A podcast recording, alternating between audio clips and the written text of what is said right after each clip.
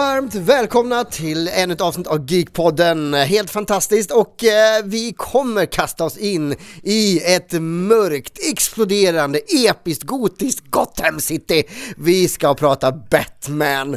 Och eh, vi ska kolla på de filmerna som eh, Batman har eh, eh gestaltats i för att helt enkelt se hur skiljer de sig åt, vilka är unika, vad är bra med dem, vad kan bli bättre? Och varför är Catwoman så bra. Och eh, det är tidigt här på morgonen, det har brunnit lite i Trollhättan. Eh, vi eh, är astaggade och till min hjälp har jag eh, till din hjälp! Tack! Eh, Magnus Sörensen här också. Vi, vi, vi alla är laddade här idag. Det är så skönt med Fredrik. Han har fått den här fredags överladdningen, vaknat på dubbelt så rätt sida. Och han har inte ens varit på kaffet än. Fredrik sippar kaffe nu. Florian som sitter mitt emot mig, han öppnar en öl precis här. Ja, så jävla trevligt. Jag glömde frukosten och det fanns en öl i lokalen, så nu åker vi. Ja, och klockan är ju... Klockan är ju alltid öl någonstans. Och bara precis innan vi bara ska kasta oss in i den här fantastiska världen med en av världens absolut mäktigaste upphypade eh, superhjältekaraktärer egentligen. Så vi vill bara kolla, vad har, har ni gjort för gött det senaste som är lite nördigt? Ja, film. Alltså något inåt helvete mycket film. Jag kommer inte riktigt ihåg vad exakt jag landade sist när jag och Magnus spelade in ett nyhetsavsnitt, vart jag liksom låg i mitt filmtittande. Men jag vill minnas att det var en del Hunter S. Thompson och lite mer flummiga grejer som Naked Lunch och David Cronenberg-grejer och sånt vi pratade om. Men, men eh, det senaste som jag liksom har sett som jag uppskattar, det är ju nya Top Gun liksom. Det är ju Top Gun-feber överallt, högt och lågt. Eh, och jävla vad bra den är. Varje gång jag startar filmen, det är ju så här med vissa filmer att det är så jävla gött intro. Ta, gå in på Spotify, söker ni på Top Gun 2 soundtracket eller Top Gun Maverick. Första låten som kommer där. Det, det är ju Harold Feltmeyers vision, men den är lite uppiffad. Men också lite snyggt liksom snyggt remasterad på något sätt så att första minuten där är, är otroligt jävla bra. Så det, det, det, tycker jag ni ska göra. Lyssna på den på Spotify over and over, helst loopa den för dig själva. Eh, så Top Gun, givetvis, vart riktigt jävla nöjd. Vi laddar inför Jurassic Park som kommer framöver. Annars, eh, nej, alltså man bränner ju på med filmerna. Vi har ju, vi har ju en, eh, vad heter det? En film jag helt hade missat som jag såg, eh, såg häromdagen som hette The Hidden med Kyle MacLachlan. Eh, där han spelar en FBI-agent, den kom 87 och Eh, som jag har förstått det så var det där man insåg att fan han skulle vara en perfekt FBI-agent för Twin Peaks. För det är ungefär som i Twin Peaks, han, han är på samma sätt, han har den här suiten på sig och man bara märker hela filmen att vad fan, det här är ju Twin Peaks. Så jag tror det finns väldigt mycket inspiration från The Hidden då från 87. Så det är ett litet filmtips för er som, som har liksom har gått bet på den här filmen. Jag hade helt gjort det. Jag letar ju ständigt efter nya filmer men, men hittar den här jäveln. Så nej, det blir kul. Har du gjort något nördigt, Mange? Ja, men det är inte så mycket film tyvärr. Jag önskar att det var mer film, men jag har jag började spela lite mer med lillgrabben hemma och vi laddade ner ett spel som hette Kina Bridge of Spirits tror jag det heter. Jag har nämnt det när det kom i somras. Lite Zelda-liknande sådär myspys. En liten flicka i en skog som ska rädda skogen från ondskan. Så det sitter vi och kör hemma. Jag tycker det är så kul att se var gränsen går till hur mycket en treåring klarar av i en spel, olika spelvärldar. Och han fixar fan med det här med alltså, så att det... Jag vet, nästa, nästa, Call of Duty ikväll. Nej då, ni ska inte... så de tvungna... Ja precis, nej då. Nej men det är jävligt, det är, det är en kul period i alla fall. Så att det blir mycket test av spel också som man har spelat förr. Som man plockar upp igen och ser om det passar honom.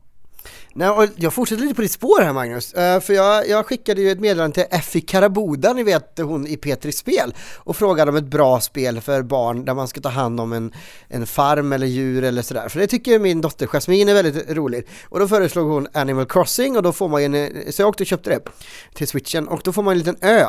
Eh, där man bygger först ett tält och så ska man bygga hus och så trädgård och sådär. Och eh, nu så sitter vi alla i familjen med varsitt hus på den här jävla ön eh, och, och liksom går in flera gånger om dagen och stor succé, jättemysigt, jättepyssligt och eh, ett, ett jättebra tips på familjespel eh, rakt igenom. Så eh, Ja, alltså det är ju ett av de populäraste Switch-spelen som finns där ute. Jag själv har aldrig spelat det faktiskt, men om man ser till betygen när det släpptes, det fick ju nästan 9 och 10 av allt och alla. Så jag kan ju tänka mig det helt otroligt. Men, men jag måste bara, jag vet att vi, vi har egentligen inte tid för nyheter idag eftersom att vi ska sitta och götta oss i Batman. Eh, men jag måste faktiskt säga en sak som droppades natt på State of Play med Playstation. Och jag som är ett brutalt Resident Evil 4-fan, det är så sjukt så att just nu, av någon anledning, har jag suttit de senaste två veckorna och spelade på mitt Playstation 5, Resident Evil 4, sen går jag och lägger mig i sängen och spelar det på mitt Switch. Alltså helt olika liksom, men bara för att jag tycker det är så jävla tillfredsställande att spela det. Så i natt, när jag vaknar upp av att, ja, det har hänt lite hemskheter i Trollhättan, så får jag också de goda, goda nyheterna att Resident Evil Remastered ska släppas 23 mars nästa år. Och peppen för mig då, som kanske varvar Resident Evil 4 en till två gånger per år och har gjort det i kanske 12 års tid. Det innebär ju en helt ny möjlighet för mig att hålla det här spelet vid liv och kanske varva det 20 år till. Så att det här är bra för nörden. Det är även mer eh, versioner av Skyrim på gång så att det kommer du också få göra. Det vet jag också att du sitter och lirar på varenda konsol det kommer ut på. Och nu mina vänner, nu behöver ni inte vänta mer för nu ska den mörka hämnaren dra på sig sin mask och kasta sig in bland skurkar och eh, eh sidekicks eh, i Gotham Citys förtrollande värld. Och eh, det är veckans tema, så här kommer den.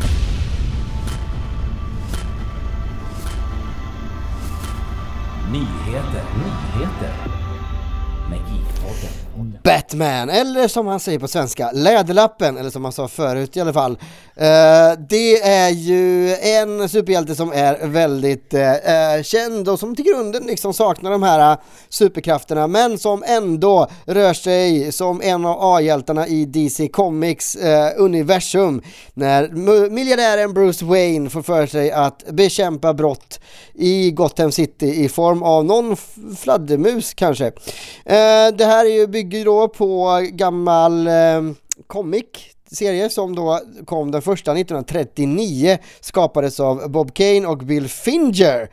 Eh, och det är det vi ska prata om idag och jag tänker ju att vi kör igång i ett rivtempo som om det inte fanns någon morgondag. Och Magnus, du har ju faktiskt grävt lite i arkiven här och hamnat ända till 40-talet även när det gäller film.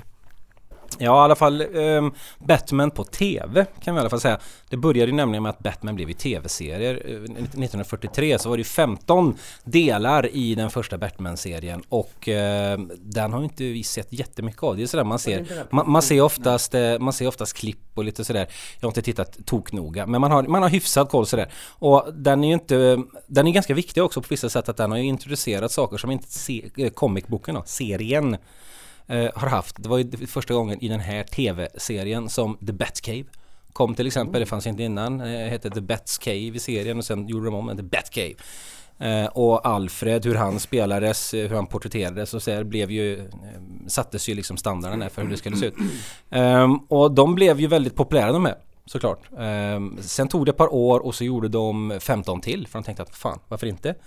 Och då blev det Batman and Robin 1949 där Batman skulle slåss mot den heliga The Wizard. Har ni hört talas om The Wizard? Nej, just den eh, har jag gått lite under radarn. Vad hände med The Wizard egentligen? Ja, det får man se i slutet på den här serien Fredrik. Så du får 15 delar får du dra dig igenom för att se vem The Wizard är. Men nu kommer vi till intressanta när vi har spolat oss igenom inledningen här som vi inte tänker gå in mycket mer på. 1966 då kommer den klassiska Batman-filmen, den första långfilmen där vi har Adam West som Batman och Burt Ward som eh, Robin. Vi har även Cesar Romero som gör första porträtteringen av Jokern. Sen har vi versioner av eh, Catwoman och Penguin och alla de här är med där. Uh, och den här man kan kalla Batman 66 brukar vi kalla den här. Vi kallar den här, brukar man kalla den här. vi som kan, vi som har läst. Um, och det här Florian, det här är ju ändå någonting legendariskt. Det här är det här vi får pang, bush, pang! Och de här ljud, ljudeffekterna och blåsinstrumenten som förstärker slagsmålen. Wow, wow. Ja, så är det ju. Alltså, Eh, fram tills 2022 så var ju faktiskt det här min mammas favorit Batman-film. Hon gillade det här glada 60-talstugget då Batman egentligen inte var så jobbigt att kolla på. Det var snarare roligt att kolla på. Och det som är så kul med just Batman 66, inte bara att den kom 66, det legendariska året 66 då England vann VM-guld. Eh, det är svårt att släppa för oss engelsmän. Men det var också ett jävla fint år. För, för Adam West då, han är ju ganska otränad. Han är ganska normal. Han är ju inte direkt stark eller vältränad Han är en helt vanlig snubbe liksom. Och sen har han ju mycket roliga gadgets. Alltså, det är ju en gång då en haj biter Batman i benet och Batman har ju en anti-hajspray sittandes i bältet som han sprutar på den här hajen och hajen blir ju direkt smått förlamad och åker ner i vattnet igen. Eh, men, och sen är det också så här den är ju så liksom tuntigt skriven den här filmen, så jag, jag kommer faktiskt parafrasera lite, men, men han säger ungefär så här när han ringer till en av skurkarna Batman. Hej. Vi har ett rutinsamtal här. Vi tänkte bara fråga om ni hade ett överskott av nukleära ubåtar och undrar om ni sålt dem till någon kriminell och i så fall vem? Alltså det är liksom den nivån på tugget och det gör ju att man sitter liksom och bara vad fan är det som händer? Och sen åker också Batman och Robin, de åker en motorbåt ihop och sitter och tjötar lite allmänt och då även här är en, en typ av parafrasering men ungefär så här säger han när ett djur då slänger sig i vägen. Det var nobelt av det djuret att kasta sig framför missilen. Han gav sitt liv för att rädda oss. Det, är, det är som att Batman vet någonting annat vi inte vet. Det kan inte handla om en liksom, olyckshändelse att det här djuret bara råkar vara i vägen. Man, man undrar ju bara hur medvetet var det att det skulle bli så här töntigt? Alltså var det jättemedvetet eller blev det bara så när de försökte vara fräna? Funderar på. För som du sa, den första där, det är ju den jag tänker på direkt det här Shark Repellent Spray som den heter. Mm. Han klättrar, åh, åh vilken tur att du hade en Shark Repellent Spray med dig. Så, ja, det enda du hade med dig, det var den. Och det var exakt det som behövdes. Och det var en väldigt specifik pryl också, som inte ens finns. Det är så, Ja men det är lite den grejen, alltså vi, vi, om vi bara hoppar fram till Dark Knight-trilogin jättesnabbt och bara nämner Lucius då, Morgan Freemans liksom, eh, ja men om, om, man säger hans mission i de här filmerna, det är ju att skapa gadgets till Batman. Så även om vi kanske inte får namnet på den som gör det i Batman 66, så finns det ju antagligen någon som skapar de här grejerna åt Batman också. Ja, precis, det är så vi vill hoppas i alla fall. Och, och det som är grejen med den här filmen är att eh, 60-talet var ju en glad tid. Det var ju en ganska sprallig tid när det kom till film. Det var mycket komiska grejer, det var enkelspårigt. Så därför kan vi också nästan se hur Batman successivt blir mörkare i en period då filmer också blir mörkare. Så där tror jag faktiskt Batman bara är ett barn av sin tid. Eh, men som sagt, jag, tycker efter varje ska vi också liksom säga vad vi tycker om den här. Och det är verkligen en 3 av 5 film. Inte minst DVD-utgåvan som blev väldigt stor när den kom. Då kostade den 99 spänn fick man med en Batman-nyckelring. Bara en mm. sån jävla grej. Grymma grejer. Nej men eh, den har ju också en betydelse på det sättet att den faktiskt tog superhjältarna till tv-skärmen. Och eh, visste man inte vem Batman var innan så alla, hade ju alla koll på det efteråt även om det kanske inte gjorde serietidningarna rättvisa. Sen var ju de inte alltid så mörka heller men det här gav ju sen uppliv till en Spiderman som också gick på tv, Captain America som var extremt dålig men som aldrig fick samma kultstatus. Och det var ju, det var ju många av de här som eh, superhjältarna som på något sätt provade på, tog sina första stapplande steg i tv-världen eh, efter den här eh, filmen och tv-serien med Batman från, med Adam West i huvudrollen. Så att det, den har ju haft en betydelse eh, på det sättet för popkulturen eh, och sen har ju det utvecklats sen dess men det måste ju börja någonstans.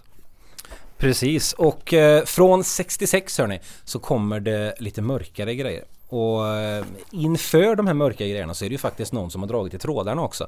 Eh, producenten Michael Uslan han började dra i trådarna för att få rättigheterna för att göra den här Batman-filmen. Men och, och, eh, utifrån att 66 liksom, det var ju, det blev ju en hit så. Men nu vill han göra någonting mer. Han fick rättigheterna men det var ingen riktigt, ingen studio som riktigt fastnade för att göra någonting. Förutom CBS som nappade, men då ville de göra filmen Batman in Outer Space. Vilket tack och lov inte hände. Eh, och det fick, det fick faktiskt ta tio år från att han hade fått rättigheterna innan filmen eh, faktiskt eh, gick att titta på. Eh, för i slutet på 80-talet så var det egentligen dags för en ny version av Batman och den här gången så var det lite mörkare och lite mer modern tolkning. Och åren innan den här filmen släpptes så släpptes ju Frank Millers Year One och Alan Moores The Killing Joke som är fruktansvärt bra Batman-comics och som är mörka och härliga och som har satt en bra standard framåt. Och sen 89 då då är vi framme på när Tim Burton faktiskt får ta hand om regin i den här första, den första riktiga Batman-filmen får vi väl ändå säga. När Hollywood verkligen gör Batman så som vi känner honom idag. Eh, och eh, regi, ja det är Tim Burton. Vi har en budget här på 35 miljoner dollar. Och vi har intäkter på 411 miljoner dollar. Det är ganska okej okay för den filmen. Eh, då måste vi bara flika in att eh, 1997 kom ju Batman och Robin som vi kommer komma in på Men då fick Arnold Schwarzenegger 25 miljoner dollar bara för den filmen Så det ger lite perspektiv på vilken pengamaskin det faktiskt är Oh ja, och det kommer vi återkomma till sen eh, mm. Både mer intäkter, dollar och Arnold eh, Och här har vi då alltså, Den moderna tidens Batman Vi har en film som kanske var, hade lite motigt i början sådär. För vem skulle spela Batman egentligen? Det blev till slut Michael Keaton till fansens förtret. Ehm, de var ju livrädda för att det här skulle bli för komiskt och löjligt när Keaton tog tag på detta för han hade ju gjort Beetlejuice innan.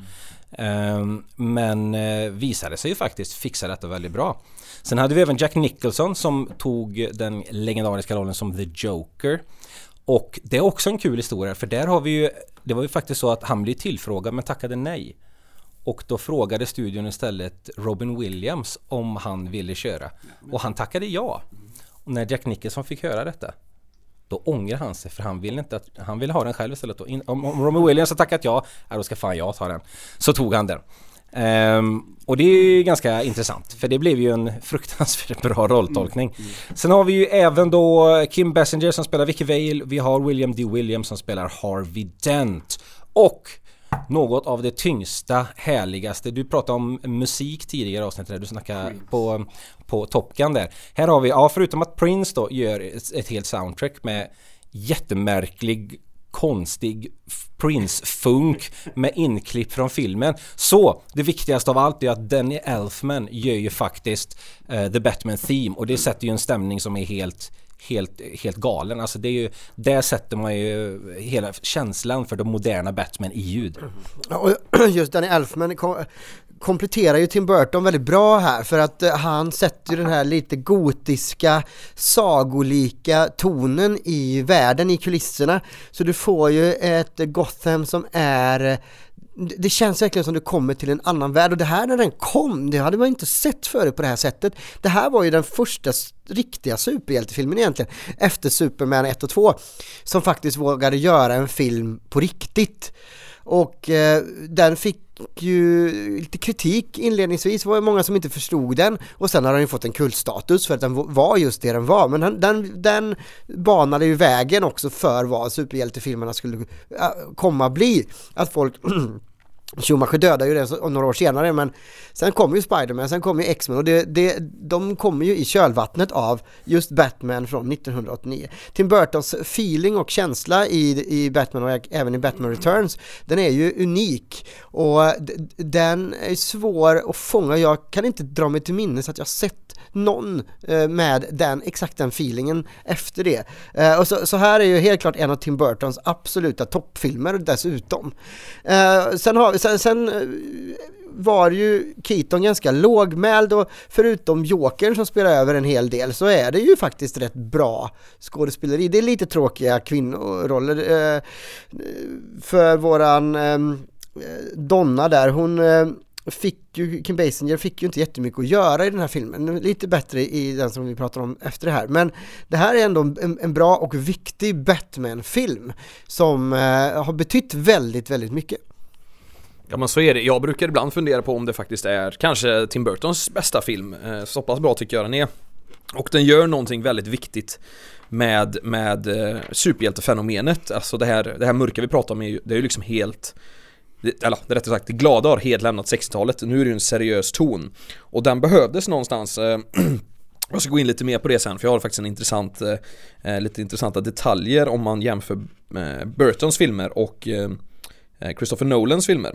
Men det, det, det, kommer vi till. Men, men jag tycker det Magnus pratade om var väldigt intressant att eh, Robin Williams fick ju rollen och väljer då att ta den men Jack Nicholson som Han har sån jäkla status här eftersom att Alltså man glömmer ju lätt det men han har alltså 12 Oscarsnomineringar och 3 Oscars Jack Nicholson Och just det att han väljer den här rollen och att han sen Det här är då enligt rykten då Är så frälst i, i sin roll som Jokern att han en gång i veckan i nästan 30 års tid efter filmen hade Batman, Batman Evening hemma hos sig. Och alla de här människorna som smörar för Jack Nicholson och vill hänga med han Det är klart man sitter hemma hos han och kollar på Batman. Och han, tydligen har han bara suttit och skrattat åt sig själv hela tiden för han tycker han är så sjukt bra i den här. Och har liksom sagt att det här är hans bästa prestation Till dags dato, vilket gör det extra intressant när de två efterföljande som har spelat Jokern har liksom vunnit Oscar för bästa, för, för liksom bä- bä- bästa biroll. Eh, och huvudroll då givetvis i Joaquin Phoenix. Så nej, fan, det är en grym film alltså. Fyra av fem för mig. Eh, Känner ni något liknande eller? Jag är så värdelös på det här med att tänka på betyg. Eh, Jag tänker innan jag, ja, jag, jag kan, en, en, eh, en jätte jättestark trea. Sätter jag nog på det. Men jag tycker det är kul att lägga till också innan vi går in på det för att det, det med Jokern just där, när vi nämner han, att det, den filmen har ju Tim Burton skriver ju om eh, historien lite här i och med att han sätter Jokern som mördaren av Bruce Waynes föräldrar när det egentligen inte är det eh, från, i, i serien alltså utan att där har vi ju en lite mer street-buse eh, bara som heter Joe Chill. Sen brukar det ändras lite under serien och sådär. Men här för att det ska bli mer hämnd-feelingen över det hela. Vilket är ganska intressant. Och sen måste folk också lägga till, för jag tycker det är väldigt kul det här med folk som får frågor om att spela roller men som inte spelar rollerna. Tycker alltid det är jäkligt spännande. Eh, Mel Gibson, Kevin Costner, Tom Selleck, Harrison Ford, Charlie Sheen och slutligen Pierce Brosnan fick ju också eh, Eh, frågan om det här och Pierce Brosnan han tog faktiskt eh, och tackade nej till det men ångrade det sjukt mycket efteråt vilket jag kan förstå i och med att det var, var det 89s näst mest eh, inkomstbringande film. Så att ja den, den, den, den ångrar han nog. Jag, jag hade ju sett Harrison Ford här. Tänk dig snubben som gjort både Deckard, eh, eh, Indiana Jones, Han Solo och Batman. Alltså han det hade ju varit, eh, han, hade, han är ju redan komplett, men han hade varit ännu mer komplett. Det är ju magiskt. Jag tycker att det, det som är lite eh, brister i den här filmen, eh, det, det är väl storyn som egentligen inte är speciellt märkvärdig och rätt platt. Eh, och eh, det är ju inte jättemycket djup i, i karaktärerna heller. Man skrapar lite på ytan, eh, framförallt då på Batman och, Jack, eh, och Jokern lite grann. Men, men det, det, det, visst, det, det är en tre, tre och en halva skulle jag säga, en trea plus. Där landar nog jag i alla fall. Eh, sen eh, så är det ju så att Tim Burton fortsätter ju, han får ju mer smak för det här och eh, 92 kommer Batman Returns. Och eh, Michael Keaton är tillbaka. Och eh, eh, även han som spelar Alfred är ju samma eh, skådespelare. Men vi har ju nya här. Vi har ju Danny DeVito som eh, spelade Penguin. Vi har Mitchell Pfeiffer som gör en ikonisk roll som Catwoman och även Christopher Walken är med. Det är bra, riktigt bra cast även i Batman Returns. Så här, här blir faktiskt eh, storyn mer komplex. Det är eh, mycket mer djup i karaktären. Och Alla de här har olika lager. Catwoman har det, eh, Penguin har alltså det är ju, Penguins origin story är ju fruktansvärd. Det är ju, eh, han kastas ju i eh, ö- ån av sina föräldrar eh, och det, det, i, i, i skuggan av den här sagolika världen och musiken i bakgrunden. Det, det är ju en ganska väldigt, väldigt stark scen och där sätter man tonen för Batman Returns. Och det är det som kommer vara så kul med just det här avsnittet för att vi kommer inte enas om allt möjligt. För enligt mig är det här en av planetens absolut värsta bottennapp. Jag klarar inte av att kolla på den här filmen. Jag gav den ett nytt försök förra året. Jag tänkte nu kanske det kan gå. Jag såg igenom de här fyra eh, Batman-filmerna från 90-talet och 89. Men alltså jag, jag står inte ut att se på Danny DeVito. Jag, han äcklar mig så mycket, vilket absolut, det är ju bra gjort. Men han, alltså du vet, det här alltid massa grejer runt mun, alltid så du vet osmaklig. Jag kan liksom inte sitta och njuta även om jag liksom vill tycka om den här filmen för att den, den har väldigt mycket av det ettan har. De liksom skapar ett mäktigt Gotham, Christopher Walken är ganska cool. Men du vet, allt är så, det är så jävla jobbigt att se den här filmen. Alltså jag, jag, jag blir liksom provocerad när jag kollar på den. Om, om, om du kan bortse från din äckelmage, eh, ha- är, är filmen bättre då? Jag säger att du, du inte tittar på de scenerna när, när Penguin är med och ser filmen i, i, i, utanför det, eh, di- din egen liksom personliga noja för äckel. Ja men så är det ju, och det är det som är grejen med alla filmer, alltså Det är ju väldigt tacksamt att vi har olika smak allihopa för det gör ju att det blir roligare att diskutera och prata om filmer och se filmer på olika sätt Men jag menar, hade man tagit Colin Farrells Penguin Alltså som ändå är en normal pinguin men med lite ärr i facet Då hade ju ändå den här filmen varit väldigt trevlig att kolla på Och nu går det inte, och framförallt blir jag riktigt chockad när jag då läser att jag visste inte ens det här om Danny DeVito, vilket chockar mig, men Danny DeVito var ju en method actor during Batman Returns, så han gick ju inte ur roll en enda gång. Så tänk er att jobba på den här filmen, du som jobbar mycket med film Fredrik, och se den här jäveln sitta och smaska, du vet att du ska komma bort med hans jävla kebabrulle och se han äta den och det bara flyger grejer överallt och nej, nej jag kan inte komma på en värre liksom livssituation. Var Michelle Pfeiffer också, kände hon också method acting? Det är ju intressant för att Det, om man hade varit en snuskig man hade man kanske hoppats det, men jag, jag, jag, jag lämnar det därhän. Men ett av fem för mig, avskyr den här filmen. Ja, det är starka ord, det är starka ord. Jag, eh, ehm, för mig är det här en trea. Det är, det är en mörkare version av första Den är, jag har inga problem med, med pingvinen. Jag tycker han är cool ändå. Alltså, eh, de, jag tycker att han gör det jävligt bra faktiskt. Och det blir annorlunda från Jokern. Just med att han får den här bakgrundshistorien som är lite mer sad än, än Jokerns bakgrundshistoria.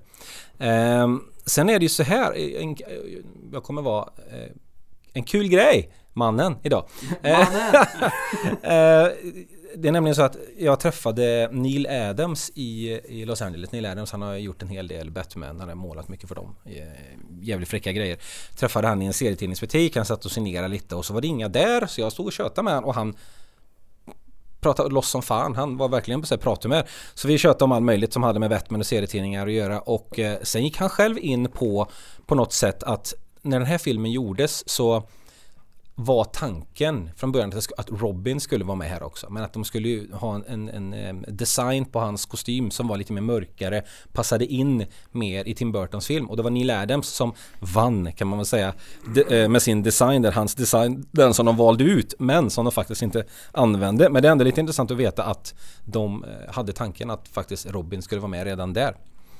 Eh, sen är det så också att studion var ju väldigt besvikna på den här filmen för att eh, de var ju helt hundra på att det var det här mörka i filmen som gjorde att det blev en sån flopp kan man väl inte säga för den drog in pengar i alla fall. Men den kostade mer än dubbelt så mycket och den drog in hälften så mycket. Så att ja, mot första är det en flopp men de gick i plus i alla fall. Men de var inte nöjda och då vad gör man då?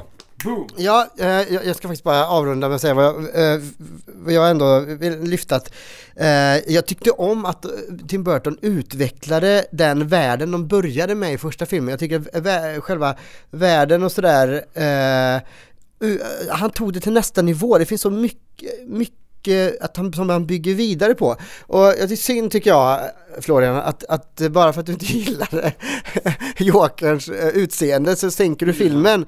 Eh, för pingvinen ja. Eh, jag tycker den här är bättre än första filmen. Jag tycker det, den närmar sig, jag, jag har ju satt något snittbetyg på 3,87 här. Eh, så att eh, det, det är ju helt klart eh, värt det. Sen var det så här att Tim Burton valde att Eh, lämna franchisen. Exakt kanske du vet Florian, jag vet inte orsaken till det, men i alla fall blev det Joel Schumacher som blev regissören och ta över. Joel Schumacher är inte känd för att göra mörka eh, filmer och sådär och precis som eh, du sa där Magnus så, så trodde de att problemet var att filmen var för mörk. Det var det ju inte utan det fanns säkert andra orsaker till att den inte drog in lika mycket. Det kan vara konkurrens och så vidare från andra filmer. Men Joel Schumacher hade i alla fall gett sig den på att eh, nu ska han göra, ta över det här och göra en riktig pangrulle Eh, och eh, pratade med Michael Keaton om det här.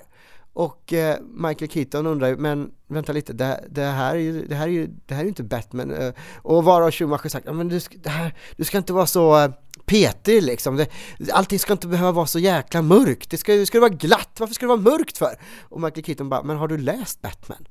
Vet du vad Batman är? Och eh, det eh, slutar då med att Michael Keaton lämnade och in kliver Val Kilmer, min hjälte från Willow, eh, som då får ta på sig de nya superhjältedräkterna. Eh, och det blir ju eh, en helt annan slags film. Vi får in eh, Tommy Lee Jones, vi får in Jim Carrey, vi får in eh, Nicole Kidman. Eh, återigen så hamnar kvinnorollerna lite i skymundan eh, och eh, det blir en futuristisk pastellvärld istället som Schumacher då är verkligen nöjd med. Eh, gadgeterna och uppfinningarna närmar sig lite grann det som vi hade på 60-talet eh, med lite saker som man undrar hur kom de på det här? Vissa scener kan vara lite underhållande och Jim Carrey över sitt men överspelet i den här filmen bubblar ju över till det grövsta och eh, sen då så kom ju inte Tommy Lee Jones och Jim Carrey överens heller under inspelningen. Eh, jag vet inte om de tävlade i vem som kunde göra mest överspel. Vi fick in en, en Robin äntligen eh, och som blev någon form av hatfigur bland fansen. Det, jag tror inte det finns någon som har spelat Robin som har blivit omtyckt. Det, och, och, och, det kan ju vara att, jag vet inte vad det beror på, men eh, han, han, han, är en karaktär som folk stör sig på och det gjorde man även här. Eh, det här blev ju inte en jätteflopp eh, för Joe Schumacher fick ju fortsätta men den, fansen var ju väldigt delade när den här kom. Ja men det är de och det är logiskt att förstå varför men grejen är den, nu blir ju det så spretig skillnad mellan liksom Tim Burtons och Joel Schumachers även om Tim Burtons pengar är inkluderade här för han är ju ändå producent till både Batman Forever och Batman Robin så han har ju ändå lagt sin välsignelse över de här filmerna, det ska man ändå komma ihåg. Men om vi bara går till 95, alltså året då Batman Forever släpptes. Vi har Heat, Braveheart, Seven, Casino, 12 Vapnens Armé, Usual Suspects, Goldeneye, Mallrats. Alltså man kan ju hålla på hur länge som helst. Det är ju inget lätt år att gå upp på bio överlag heller skulle jag säga. Det är ju ett fantastiskt jävla filmår.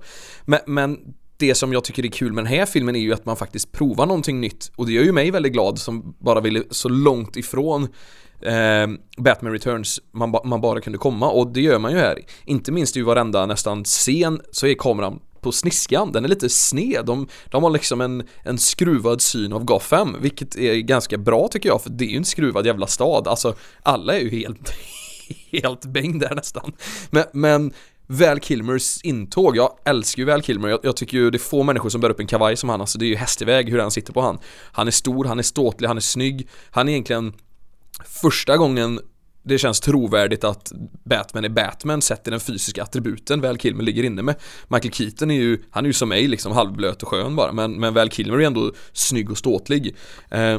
Nu, nu, eh, om, om, vi jämför lite Batman här bara, eh, kanske får bli ett eget avsnitt så småningom men eh, Michael Keaton var ju mer den här lågmälda Batman som var lite tr eh, så alltså, trubbel, eh, lite grann som Pattinson också är i senaste, medan då Val Kilmer blir den här lite mer Christian Bale-hållet, lite mer, det är lite mer Eh, utstrålning och power i honom på så sätt.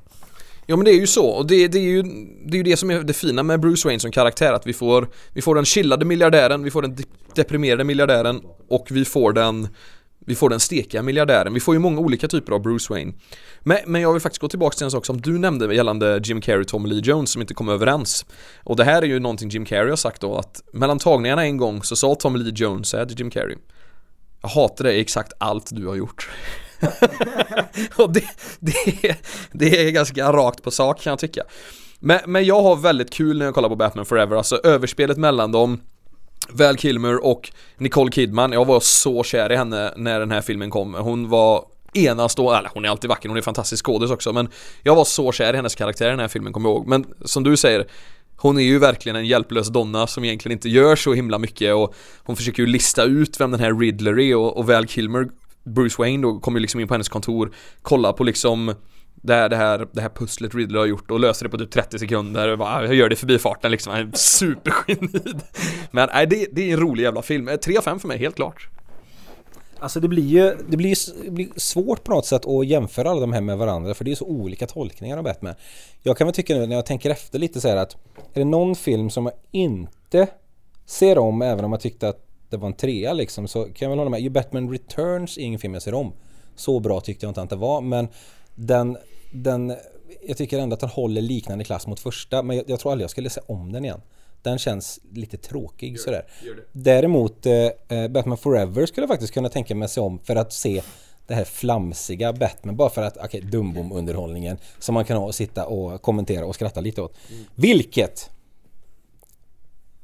Ja, men jag håller med. Alltså, jag, jag minns ju det här när, när, när, när Gåtan skulle eh, in, ja, men han skulle ta över allas hjärnor i Gotham City. Och jag kommer ihåg effekterna, hur de här liksom sprutades ut. Men allting var ju over the top. Skådespeleriet, effekterna, allt skulle ju vara liksom knas, mm. verkligen. Alltså även Two-Face som är, ja, som Tommy Lee Jones spelar, är jättetöntig. Ja, nej, men, uh... Han har ju någon tjej med sig hela tiden också. Någon jävla hjälpreda han håller på att kasta sitt mynt. Jag fattar inte, vad var hennes roll? Nej, och just det här också att eh, genom att besegra honom, det var att kasta upp andra mynt ja. så han inte visste vilken han skulle fånga, så dog han. Det är ju verkligen... Eh, Schumacher eh, förstod inte Batman, eh, lyckades ändå göra en underhållande film, men man, man var ju orolig för vad som komma skulle. Utgick Two-Face och utgick The Riddler och in kom Mr. Freeze och Uma Thurmans Poison Ivy. Och här binder vi ihop det som du sa föreslår jag, för det reagerar jag på med pengarna som Arnold Schwarzenegger får för att göra Mr. Freeze här. Han får cirka 25 miljoner. Ja, och det är exakt så många one-liners han lägger också. Så han får en miljon per one-liner i den här filmen. Det, är, det här är ju det här är ju som att stå med en kulspruta och skjuta dåliga one-liners. Det är väl det han var där för. Um, men det blir underhållande på sitt sätt. Det här är ju en, en, en hemsk film. Den är katastrofal den här filmen. Joe Schumacher står för regin igen 97 och här har vi en ännu högre budget. Det går upp i budget från film till film. Förr hade 100 miljoner, nu har vi 125 miljoner och den, den här drar in 100, eh, 238. Så den drar väl in minst utav alla Batman-filmerna som någonsin gjorts där. Eh, vi har även Alicia Silverstone som hoppar med Team Batman här, Batman Robin och Bat Girl. Eh, för de tyckte inte att det räckte med fjanteri med Robin utan fan, lite till kan vi ha. Så vi sätter in Alicia Silverstone så de åker omkring på sina Batcycles och eh, snurrar och gör volter och visar sina nipples genom sina suits. Eh, det här är också den filmen som Joel Schumacher med all rätt ber om förlåtelse för. För den här filmen är ju katastrof. Det här är ju så fruktansvärt. Alltså, det, det, förra filmen, Forever, det gick de over the top med skådespeleriet och med effekterna och grejerna. Men här är det ju så. Här har de vridit upp det till 11 som de skulle sagt i Spinal Tap. Det är liksom... Det, det är too much. Det är, allting är too much. Eh, jag tycker lite synd om så här, för jag gillar George Clooney, men han kan inte röra sig. Han sitter ju helt fast den här jävla masken precis som de andra. Ah, ah, kan inte få ut sitt skådespeleri. Eh, och så har han de här mupparna runt sig och ja. Det här när de ska betala med sitt bet Mastercard eller vad fan Alltså det är... Ja, jag, jag, jag ska ju bara börja en mic drop här bara och släppa den här inspelaren alltså. Nej men det är ju, eh, det, det är ju en he, helt ny eh, nivå. Eh, George Clooney var ju ändå rätt eh, hypad på den här, jag vet inte varför väl Kilmer lämnade men han såg väl också eh, vart det barkade kanske. Eh, men jag, jag minns ju en scen, eh, alltså vi, vi pratade om den här hajsprayen förut och eh, Schumacher tyckte ju, ja men det är väl klart att Batman och Robin har på sig alltid Batman-skridskor. Så de slår ihop sina fötter och ut kommer skenor så att de då såklart kan åka på isen vid något tillfälle i den här filmen, jag tror det var den här filmen. Eh, och eh, just också då att de här bröstvårtorna syns på Batman-dräkten har ju blivit episkt liksom. Eh, det är ju, nej det här är ju så pajigt, det är överspel, det är pinsamt, nu får ju kvinnorna lite mer eh, roll här i och för sig, de är lite mer aktiva, de är inte så passiva som förra filmen. Men deras djup är ju lika med, den är ju lika grund som eh, stranden på Skrea strand i Falkenberg, den är ju, du kan ju, det, det finns ju liksom inget djup någonstans här. Och Eh, nu började ju folk verkligen hata på, på Robin. Men, och och det, det var ju synd om den skådespelaren som eh, spelade honom såklart. Eh, det var ju inte hans fel. Eh, och här dog Batman och superhjältegenren för många år framöver och grejen var ju efter den här filmen så vågade ju folk inte, ingen studio vågade ju göra en riktig superhjältefilm igen på väldigt länge efter det här totala magplasket. Tack för det Joel Schumacher. Ja, så kan det vara. Alltså jag, återigen va, jag finner det här som en dunderkomedi. Jag ser bara det komiska i Batman och Robin. Jag har jättekul när jag kollar på den. Jag kan lätt poppa upp lite popcorn, fylla upp en god dipp, lite chips och sitta och kolla på den här. Alltså jag har jätte, jättekul. Du pratade om det här med one-liners på Schwarzenegger. Han drar ju faktiskt 27 skämt om is. Så att det, det är ju i princip helt på miljonen liksom. Eh, och det säger ju också någonting om hur dumt det är. Det som också är så kul med den här är alltså George Clooney, han är ju en grym skådis, men det är också så här, han är ju inte Batman för fem öre. Det är ju jättekonstigt att, att liksom casta George Clooney. Sen vet jag inte vad han fick i cash här, men han måste ju fått något, något sinnessjukt bra. Men om man nu då bortser från att den är, eh, man klart man kan se den som en komedi, det är det ju typ, om, om, om man så, men i Batman-sammanhang är det inte speciellt roligt. Jag tänker George Clooney hade ju inte så mycket att jobba med. Det, eh, eh, han fick ju aldrig någon möjlighet att göra en så kallad bra Batman. Hade han fått rollen idag Eh, hade det varit mycket mer intressant för han har ju lager. Han kan ju spela George Clooney. Så här är ju också totalt waste of talent. Man hade kunnat göra en jätteintressant Bruce Wayne genom George Clooney men man slarvar bort det helt och eh, det är väl vad jag vet George Clooneys enda superhjälteroll. Jo, jo, nej men så är det ju. George Clooney är en fantastisk skådis, men, men det här funkar bara inte. Och då kan vi faktiskt ta oss tillbaka till 66 med Adam West. För han hade i sitt kontrakt att jag vill ha mer scener som Bruce Wayne än Batman. Vilket är ganska coolt att redan 66 ha det kravet för att Adam West ville visa sina skådestalanger och förstod att det är svårt att ta mig på allvar i den här dräkten. Och dräkten från 66 är ju bra mycket mer pajig än, än liksom dräkten från 97. Men, men en annan väldigt intressant grej med, med just eh, den här filmen är också, vi pratar om Alicia Silverstone. Hon är extremt mycket bortklippt. Och detta är för att producenterna och liksom de som höll på med smink och allting tyckte att hon gick upp alldeles för mycket i vikt under inspelningen. Så Schumacher fick trösta henne och säga att hon är fin ändå och massa sådana här grejer. Det var liksom mobbing on set mot Alicia Silverstone. Ingenting vi märker, hon är ju en fantastiskt duktig tjej och gör allting skitbra liksom men Nej, hon, hon, liksom, hon hade ett helvete på den inspelningsplatsen och är i princip bortklippt. Eh, för det är ju inte jättemycket hon är med. Men en annan jätterolig grej är när, när Joel Schumacher säger i slutet av den här långa inspelningen som det har tagit att göra Batman Robin att It's a wrap everybody och en applåd kommer för alla är trötta på skiten. Då säger faktiskt George Clooney högt ut till allt och alla I think we just killed the series. Och det, det har han ju väldigt, väldigt rätt i. Eh, det är liksom det dödar Batman i nästan 10 års tid. Eh, Men jag, som sagt, jag ger den ändå 3 av 5 i underhållningsvärde. Jag förstår ju att ni två inte alls känner samma sak där. Eh, nej, det gör vi inte. det är en 1,25 fick jag till den. Jag, jag vill ändå säga att eh, jag är ju så, Joel Schumacher har ju, nu eh, lever han ju inte längre, han dog ju här för två år sedan. eh, 2020. Men han har ju samtidigt gjort ett par filmer som är riktigt, riktigt bra. Jag vet ju Falling Down är ju eh, extremt episk eh, och en riktigt bra eh, rulle till exempel. Så ja, det, det är ju lite tråkigt att, att, att det blev så här. Eh, men ja, nej, det, det var inte så mycket att hurra för. Då går vi in på det som jag hoppas vi alla tre ska i alla fall vara ganska enade om. Den supertrilogin. Det vill säga att engelsmannen Christopher Nolan tar upp tråden efter nästan 10 år av egentligen Batman-tystnad. Det, det var ingen som riktigt vågade ta i det efter Batman och Robin. Vi kan tillägga det i alla fall att under den här tiden så jobbades det faktiskt med manus och rättigheter till att göra Batman-filmer. Nu ska de väl göra Batman vs Superman bland annat redan 2001. Um, ehm, som var en väldigt märklig story som man skulle vilja sett där en pensionerad Batman eh, brottades med psykisk ohälsa efter att hans fiancé blivit mördad och allt möjligt. Alltså det var mörkt som fasen men det blev aldrig av. Bara tillägga det att det, det ändå jobbades på det men det var ingen riktigt som kom till skott. Nej, nej, nej så kan det ju vara, så kan det ju vara.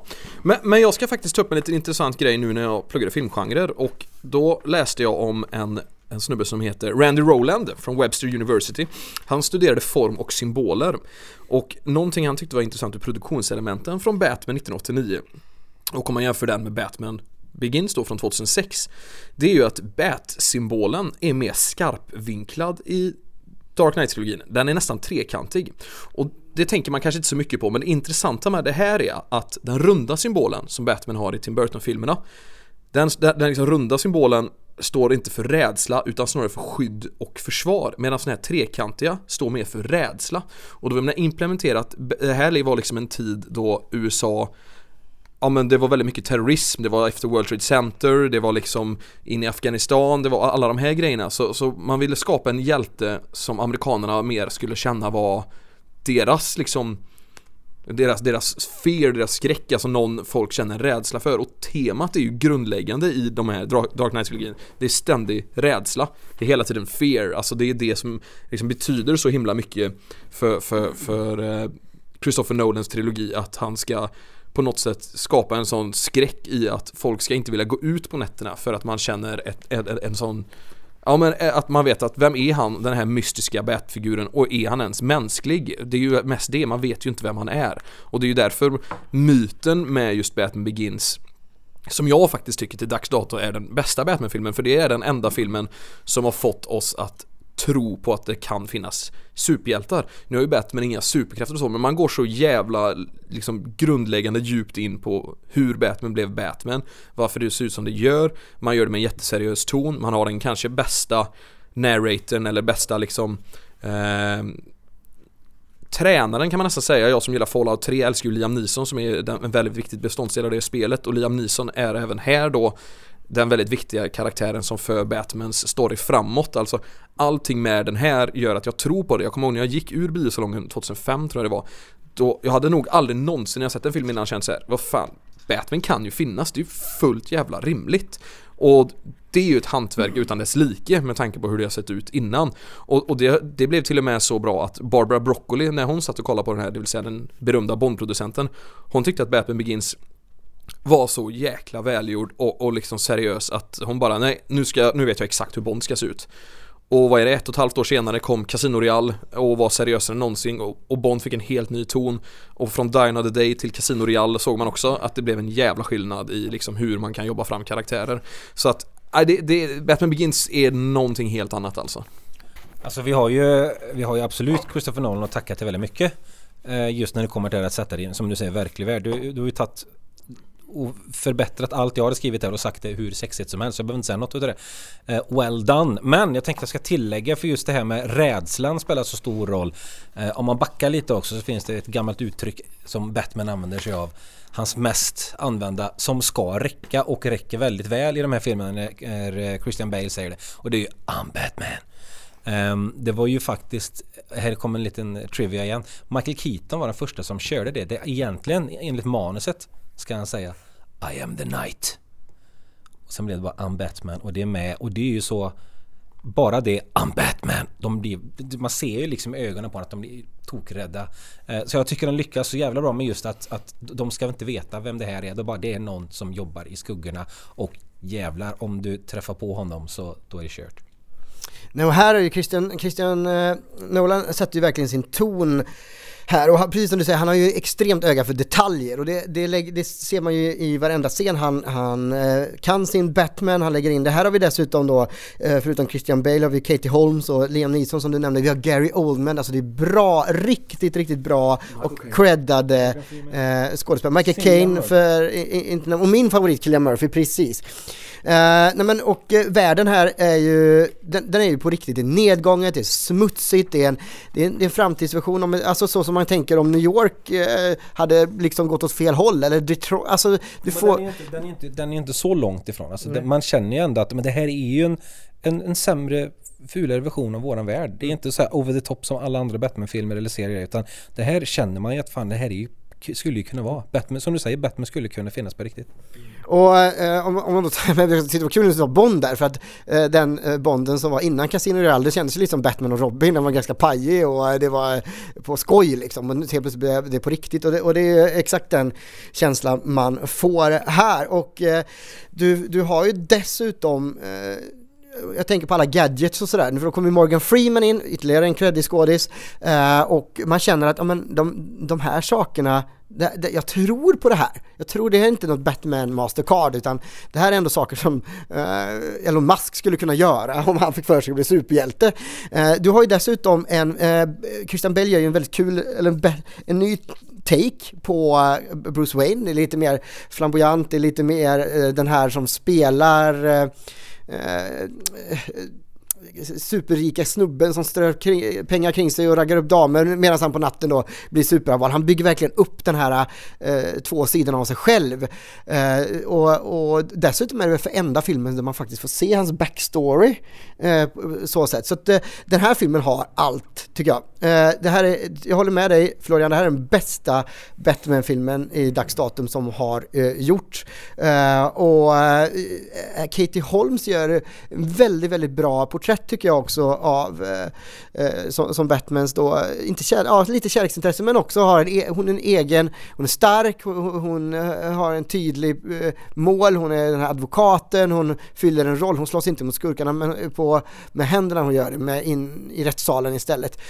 Eh, och man bryr sig om karaktärerna här. Helt plötsligt är det här en film på riktigt och eh, det, det kändes jäkligt kul när den kom. Jag håller också som sagt fortfarande det här som den bästa Batman-filmen. Ja, det finns inte så mycket mer att säga om Batman Begins egentligen. Då tar vi oss till 2008 och... Eh, Förutom att det inte är bästa. Ja, nej, man, man, men, eh, men Magnus gillar den. Jag ger den. Ja, Magnus gillar den. Det är det viktigaste. Det är det viktigaste. Den är väldigt, väldigt, väldigt bra. Den är väldigt, väldigt bra. Då kanske du, din favoritfilm kommer nu. Ja. Då eh, 2,6 miljoner människor anser att det här är den tredje bästa filmen på planeten enligt IMDB och det är svårt att säga emot det med fina 9,0, ett betyg som Vilket får jag? det Uh, Gudfadern och Nyckelns frihet. Det är ganska ovanligt att filmer ens är så här bra. Alltså allting med den här filmen är perfektion skulle jag också säga. Uh, och jag och Magnus har pratat om det i flera avsnitt innan. Ibland sätter man bara på första kvarten av Dark Knight för den bankrånscenen Den är så jävla närvarande och IMAX-kamerornas roll har liksom på, på allvar börjat ta sig in i Hollywood det fanns faktiskt bara fyra i världen när Dark Knight gjordes. En av dem pajade de under inspelningen så då var det bara tre kvar. eh, och, ja, det, är, det är så mycket pengar så det är sjukt. Men är det någon som får paja eh, IMAX-kameror så är det Christopher Nolan. För, för här, liksom, när man har sett Batman Begins och det sista man ser i filmen är ju det här calling cardet då med Jokern och den här ska utspelas utspela sig nio månader efter Batman Begins. Och, och, man vet ju också någonstans vart, vart ribban ligger, alltså hur ska man kunna bygga vidare? Ska det bli Florians värsta mardröm att Batman Returns blir uppföljaren till Batman Begins, alltså det blir precis som Batman och Batman. Men, men icke som icke, alltså det här, det här är alltså, det här är perfektion. Eh, Heath Ledger kommer in och visar ju sig vara fullständigt galen. Han visar sig göra någonting han inte gjort i någon film tidigare och gå in i sin roll så mycket att folk förstod inte vad han höll på med. Han var ju nästan in, i, i, i sin jokerroll hela tiden. Eh, Aaron Eckhart berättat den scenen på sjukhuset när han går runt där i, i sin, i sin eh, sjuksköterske-outfit eh, liksom att jag, jag var rädd för eh, Heath Ledger för att han var, han var så jävla obehaglig men, men samtidigt så beundrar jag honom för att, att göra det han gör är, är, är någonting man inte vanligtvis ser och han tog nästan det här till en ny nivå. Eh, vi kommer inte gå in på jokrarna och det framöver med, med Joaquin Phoenix och sånt men, men det, det är liksom, den, den är så himla jävla bra skurk alltså. Och liksom varenda scen efter varannan Det är sån spänning att det bara stegar upp, det är som ett musikstycke som liksom inte Det vill inte sluta ge, det är bara upp, upp, upp. Det tar liksom aldrig, aldrig slut. Det är, jag, jag kan liksom inte påminna mig om att det finns filmer som är uppbyggda på det här sättet som är så jävla välstrukturerade. Just eh, för att återknyta till det du sa med att eh, han var rädd för Heath Ledger när han spelade Joker. Det var ju samma med Michael Caine. Han var visst livrädd men det har det ändå en, en kille som har varit med ett tag. Mm. Och det är nästan så att du kan se det när han crashar den där festen där. Mm. Eh, och står i bakgrunden. Heath Ledger som Jokern för det första. Det, om det var någon som var inte trodde på detta att det skulle funka var det jag och jag gillade Heath Ledger. Jag har ju sett han i många grejer men det har ju varit mer teen-grejer eller mer lättsamma grejer och så, så jag känner att fan nej men det här blir inte bra. Men She fick jag. Eh, alltså Heath Ledger han låste ju dessutom in sig på ett, ett motellrum i sex veckor och slipade på alla grejer för att få perfektion i det här med skrattet, hur han böjer på huvudet och hur han smackar. Alltså det är, så, det, är så, det är så många grejer som är så jävla bra. Och han har ju, alltså just det här också att han Tack vare att han gick in i rollen hela tiden så gör ju han grejer som inte står i manus och som de sparar sen. Som när han sitter i, i, eh, i fängelset och eh, i förhörsrummet och i bakgrunden börjar klappa och grejer. Och det är så, det är så läskigt på något sätt när han sitter där med sänkt huvud tittar lite snett upp med, hän, eh, huvud, eh, med ögonen och så klappar med händerna. Och det sparar de ju i filmen. Det är helt magiskt. Det är en av de, mina favoritögonblick i filmen och det var inte ens, det stod inte ens i manus. Så det här är en kille som har gått in och verkligen avslutats på topp. Det är jävligt tragiskt att han gick bort sen såklart men eh, jävlar vilken bang han lämnar med. Ja exakt det, alltså vill man gå så vill man ju gå som Jokern. Man gör ifrån sig sin livsprestation och sen försvinner man. Hade man fått välja hade man ju försvunnit så direkt. Nej men han, han, jag skulle säga att han, han, eh, han höjer ju filmen till en ny nivå. Jag satt och funderade på vilka fler som var påtänkta till den här rollen, det kanske du vet Florian. Men jag tänker att om det hade varit någon annan, eh, George Clooney eller eh, Vin Diesel eller alltså eh, en annan Joker, även med samma manus, hade inte blivit samma sak. Då hade filmen inte blivit lika bra. Här lyfter verkligen Heath Ledger sin eh, karaktär till nya höjder och lyfter filmen i sig. Eh, jag skulle säga att den, den perfektion, eh, ja, castingen av Jokern är ju grym. Jag är däremot inte alls lika nöjd med hur eh, flera av de andra karaktärerna porträtteras. Nu skäl ju Jokern rollen och det räcker gott och väl, men jag tänker till exempel då på Maggie, eh, Maggie, Maggie, Maggie Gyllenhaal som tar över efter Katie Holmes. Hon, Katie Holmes hade väl, fick väl inte vara med för Tom Cruise eller vad det var. Eh, det var så kan det vara. Men eh, hon är inte alls lika eh, karismatisk och eh, dessutom eh, är hon mycket mer passiv i den här filmen. Hon är inte alls lika, hon får hamna mycket mer i, i skymundan och Aaron Eckharts eh, förvandling då till Two-Face, eh, man ser att den kommer men ja, det, det, är lite grann som Anakin Skywalker i, i Star Wars. Jag köper den inte riktigt hela vägen och eh, filmen eh, håller på lite för länge. Det, det, är en riktigt, riktigt bra film. Jag skulle då ändå säga att den, den kommer ändå eh, på en andra plats. Den, den tar inte den där första platsen Eh, det finns några saker man, man kunde gjort bättre för att få, få den ännu mer eh, så, men visst, det, det, den är no, det är ju en film som alla som har sett Batman minns och eh, som, kommer, som är i historieböckerna.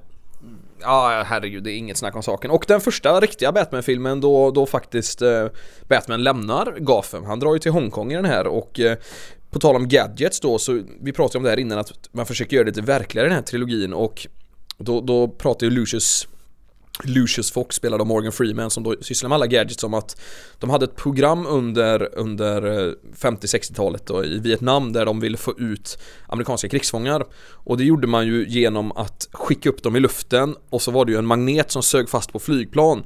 De sa att det var inte direkt någonting som var populärt och extremt farligt men vi borde kunna fixa det, speciellt med tanke på att du är uppe i en skyskrapa.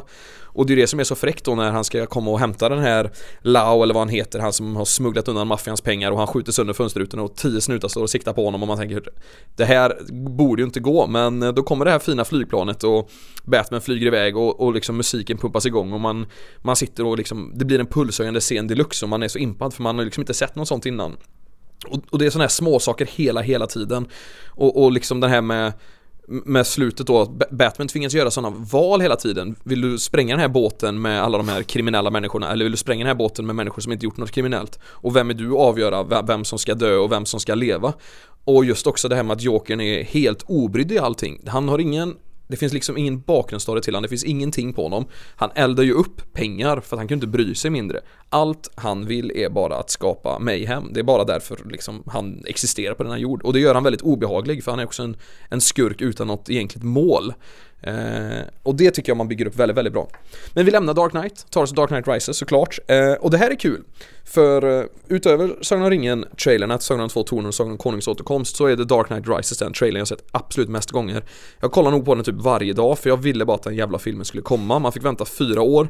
Trailern var jättemäktig. Jag älskar ju USAs nationalsång av någon anledning. Om man ser den här ungen stå och sjunga den på en eh, NFL-arena när Gotham City då möter Metropolis, vilket är lite roligt. Det är en liten eh, snygg flik de har fått in där. Man tänker inte så mycket på det för man vill ju inte få in den kanske lite mer overkliga Superman i trilogin. Men staden existerar och allt det här.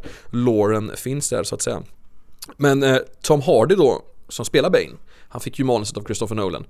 Men eh, Tom Hardy hade sånt tillförlit till Christopher Nolan, så han läste deras manus, han sa bara ja, jajamän. Och det säger ju också någonting om var vi ligger med den här trilogin, att det, det är så jävla liksom det är så seriöst och det är så bra och vad han än pekar och vill göra Christopher Nolan så, så, för, så funkar det. Och den här är också väldigt olik de andra två filmerna men ändå har den samma mått. Jag vet att vissa har lite svårare för den här filmen än vad man har för de andra två. Men betyget 8,4 på IMDb räknas som 60 bästa filmen någonsin. Absolut får ni klaga, men, men det är ett mästerverk alltså. Jag tycker den är hur bra som helst och finner liksom inga brister med den förutom att jag kanske ville att Batman skulle dö i slutet för det hade varit hälsosamt. Eh, men han försvinner ju i alla fall. Och vi får bekantskap med Robin då som faktiskt uppskattas även om han inte går under namnet Robin för Christopher Nolan var smart nog att förstå att det är inte helt rätt att trycka in Robin här. Vi trycker in Catwoman som också ibland har varit ganska liksom hatad för att det har varit svårt att liksom göra någonting bra av henne och hon gör det bra. Nej men eh, eh, faktiskt, eh, eftersom han inte blev Robin här eh, i den här filmen så, och det slutar som den gör så blev man ändå så här, fan det här vill jag se mer av, jag vill se mer av den här karaktären. Och där gör ju Christopher Nolan som du säger något väldigt smart för han bygger ju upp förväntningarna istället att shit, det här, den här snubben vill jag se som Robin, när kommer den här filmen? Nu fick vi inte den men eh, extremt eh, välgjort och smart. Och den här filmen har ju någonting som förra filmen har. Det är en fantastisk inledningsscen. När de ska frita Bane på det här flygplanet och Peter Baelish Littlefinger är med på planet där. Game of Thrones! Nej, Game of Thrones. Det är jag som slänger in den. Så Eh, det är magiskt filmat, det är fantastisk inledning. Det är liksom man sitter med hjärtat i halsgropen igen. Eh, den slår ju inte tvåans men, eh, men jävlar vilken inledning det är. Och Bane karaktären, alltså, ja men här är det ju verkligen Batman. Han får ju verkligen stryk. Han får ju den klassiska serietidningsupplevelsen när eh, Bane bryter ryggen på honom. Och eh, tvingas ju återhämta sig från detta och kämpa sig tillbaka igen för att eh, ta sig an Bane. Så att eh, själva grunden på, i filmen är ju, det, det, är en schysst, det är en bra film. Eh, och den har ett fint slut som ni sa med Robin och med att Batman han eh, drar iväg med den här bomben och det sprängs och man ska tro att han sprängs. Eh, och egentligen gör väl Batman det. Batman dör ju. Men Bruce Wayne lever ju vidare. När, det är ju fant fant fantastiskt. Nej, Florens va? Eh, eh, Alfred ser ju Bruce Wayne i slutet sittandes vid en eh, liten servering i Florens. Fint slut så. Sen har ju den här filmen, eh, här har vi dessutom Anne Hathaway som spelar Catwoman här som faktiskt, eh, jag, jag är ingen fan av eh, Anne Hathaway av någon annan. Jag har jättesvårt för henne. Men hon gör ändå en, en okej okay roll som Catwoman. Hon får hon får utrymme och hon tar vara på det och hon gör det bra. Det finns en mening med det. Till skillnad mot det i kommande filmer. Um, sen är det som faktiskt drar ner betyget för mig det är hur man i en sån film bygger upp Bane under så lång tid bara för att Talia Al Ghul ska komma och peta på honom och så är han borta ur filmen utan någon mer förklaring och så är det hon som är the big bad. Det störde mig fruktansvärt mycket att man bygger upp det och så kommer hon och bara boop och så är han borta. Eh, det tycker jag är lite tråkigt att man inte tar vara på det på ett bättre sätt för att han var värd ett bättre och mäktigare slut på något sätt sådär. Kunde inte Batman få stoppa honom på ett roligare sätt eller någonting? Nej, då ska Talia Al Ghul komma in där och bara ja det är jag som är, ja precis, nej men nej, det, det blev lite töntigt där. Sen är det jävligt mäktigt just det här när med polisen ute på gatorna, de slåss och håller på Eh, och jagar i kroakerna och det är en cool avslutning så men fan det jag satt och störde mig på det när jag såg den och jag stör mig fortfarande på det. Och det är så jävla tråkigt. För annars är det en, en jävligt bra film. Som följer upp en film som borde vara ännu svårare att göra någonting bra efter. Det, det är inte lätt att följa upp Dark Knight. Men Dark Knight Rises eh, lyckas fan ändå. Jag såg ju om alla filmerna nu eh, i och med att jag skulle gå och se den nya Batman som kom i år då. Så eh, då såg jag den här och eh, den här lider ju också tycker jag lite av det här problemet att den är väldigt lång och man försöker få in väldigt, väldigt mycket på eh, en och samma tid och det blir lite rörigt. Men jag håller med om, det, det är den bästa Catwoman tycker jag som eh, eh gestaltas. Alltså hon har ju verkligen eh, en, en annorlunda approach och eh, man gör, hon gör rollen till sin egen. Eh, och Marion Cotillard tycker jag funkar bra också ända fram till slutet när hennes karaktär då som eh, dotter till eh, Liam Neesons karaktär Eh, från första Batman-filmen. Den känns lite påtvingad och inte, man köper inte helt och där, där någonstans börjar man känna att nu, nu är, borde filmen ta slut här. Eh, och sen undrar man ju också hur Gary Oldmans karaktär överlever den här explosionen i bilen. Det finns vissa saker här som är lite... Uh, det, den når ändå 3 plus för mig, den här filmen, och, och tillhör såklart, det, det, det är skönt att Christopher Nolan ändå avslöjar, avslöjar, avslutar sin trilogi på det här sättet. Det är inte ett sånt bottennapp som när Schumacher dödade sin eh, franchise, utan det här är ett bra avslut även om den inte når ut till Christopher Nolans två tidigare filmer. Men så är det, så är det. Men vet vi om Gary Oldman var i bilen eller fick vi se någon annan där inne?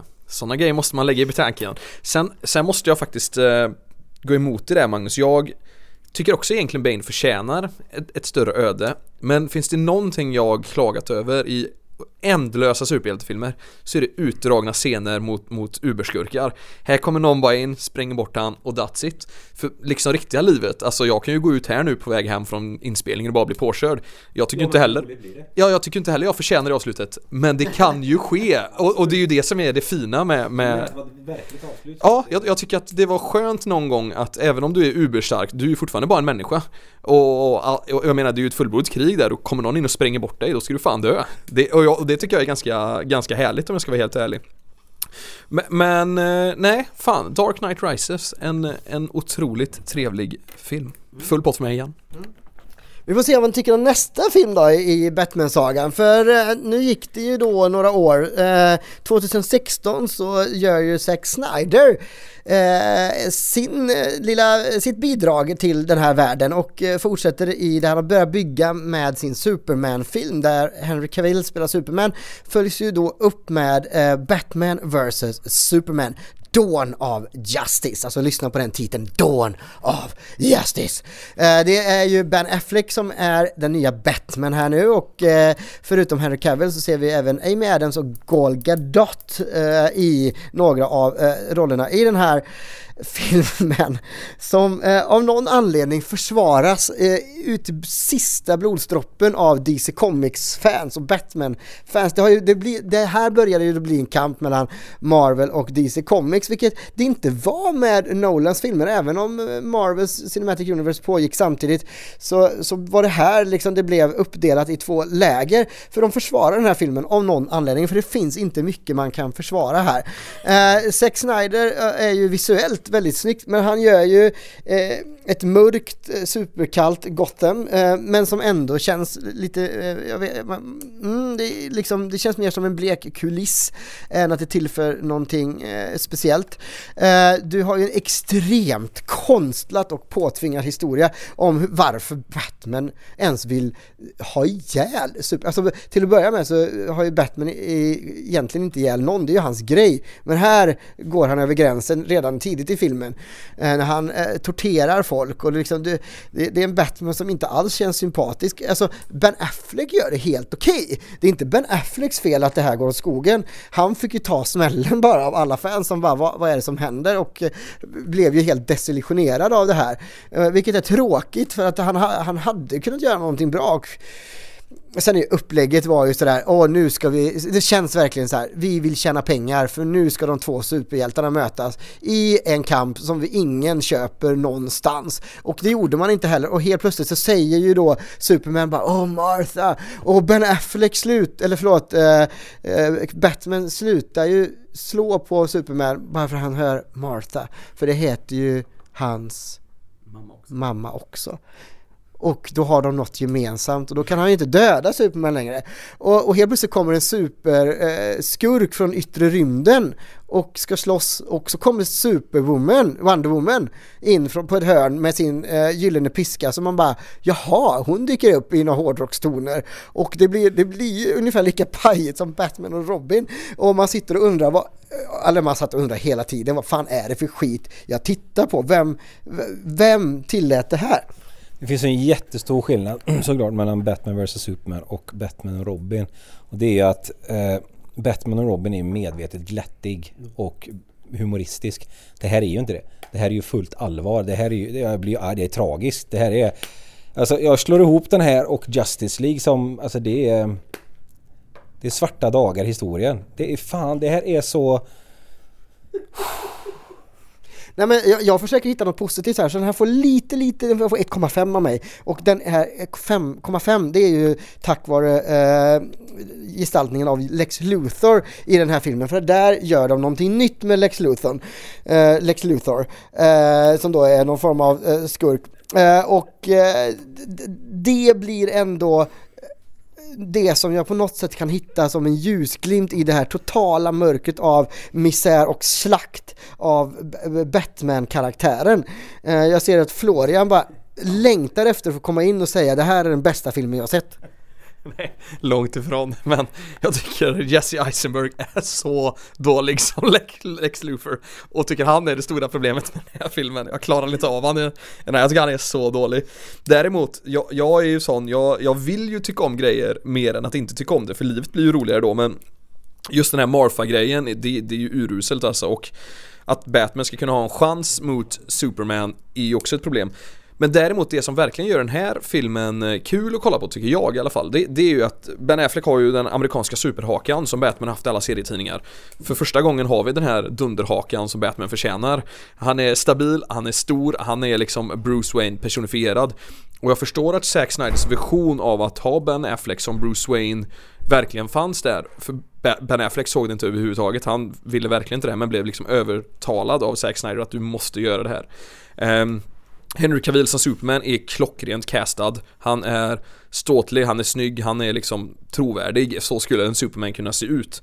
Eh, däremot, det, det är som vi säger va, alltså, den lider av alldeles för mycket grejer. Men det finns också så här false God-grejen där att man liksom outar Superman som en typ av, ja men han är en falsk gud, han är, vem tror han att han är liksom? Och så, det finns en del intressanta liksom takes på hela grejen. Och, och bitvis kan jag också känna under, under Batman vs Superman att fan vad det slarvas bort mycket här. För, för att det är ändå scener som är bra och det är visuellt alltså en, en, en dröm att kolla på. Det är det nästan alltid när man kollar på Zack Snyders filmer.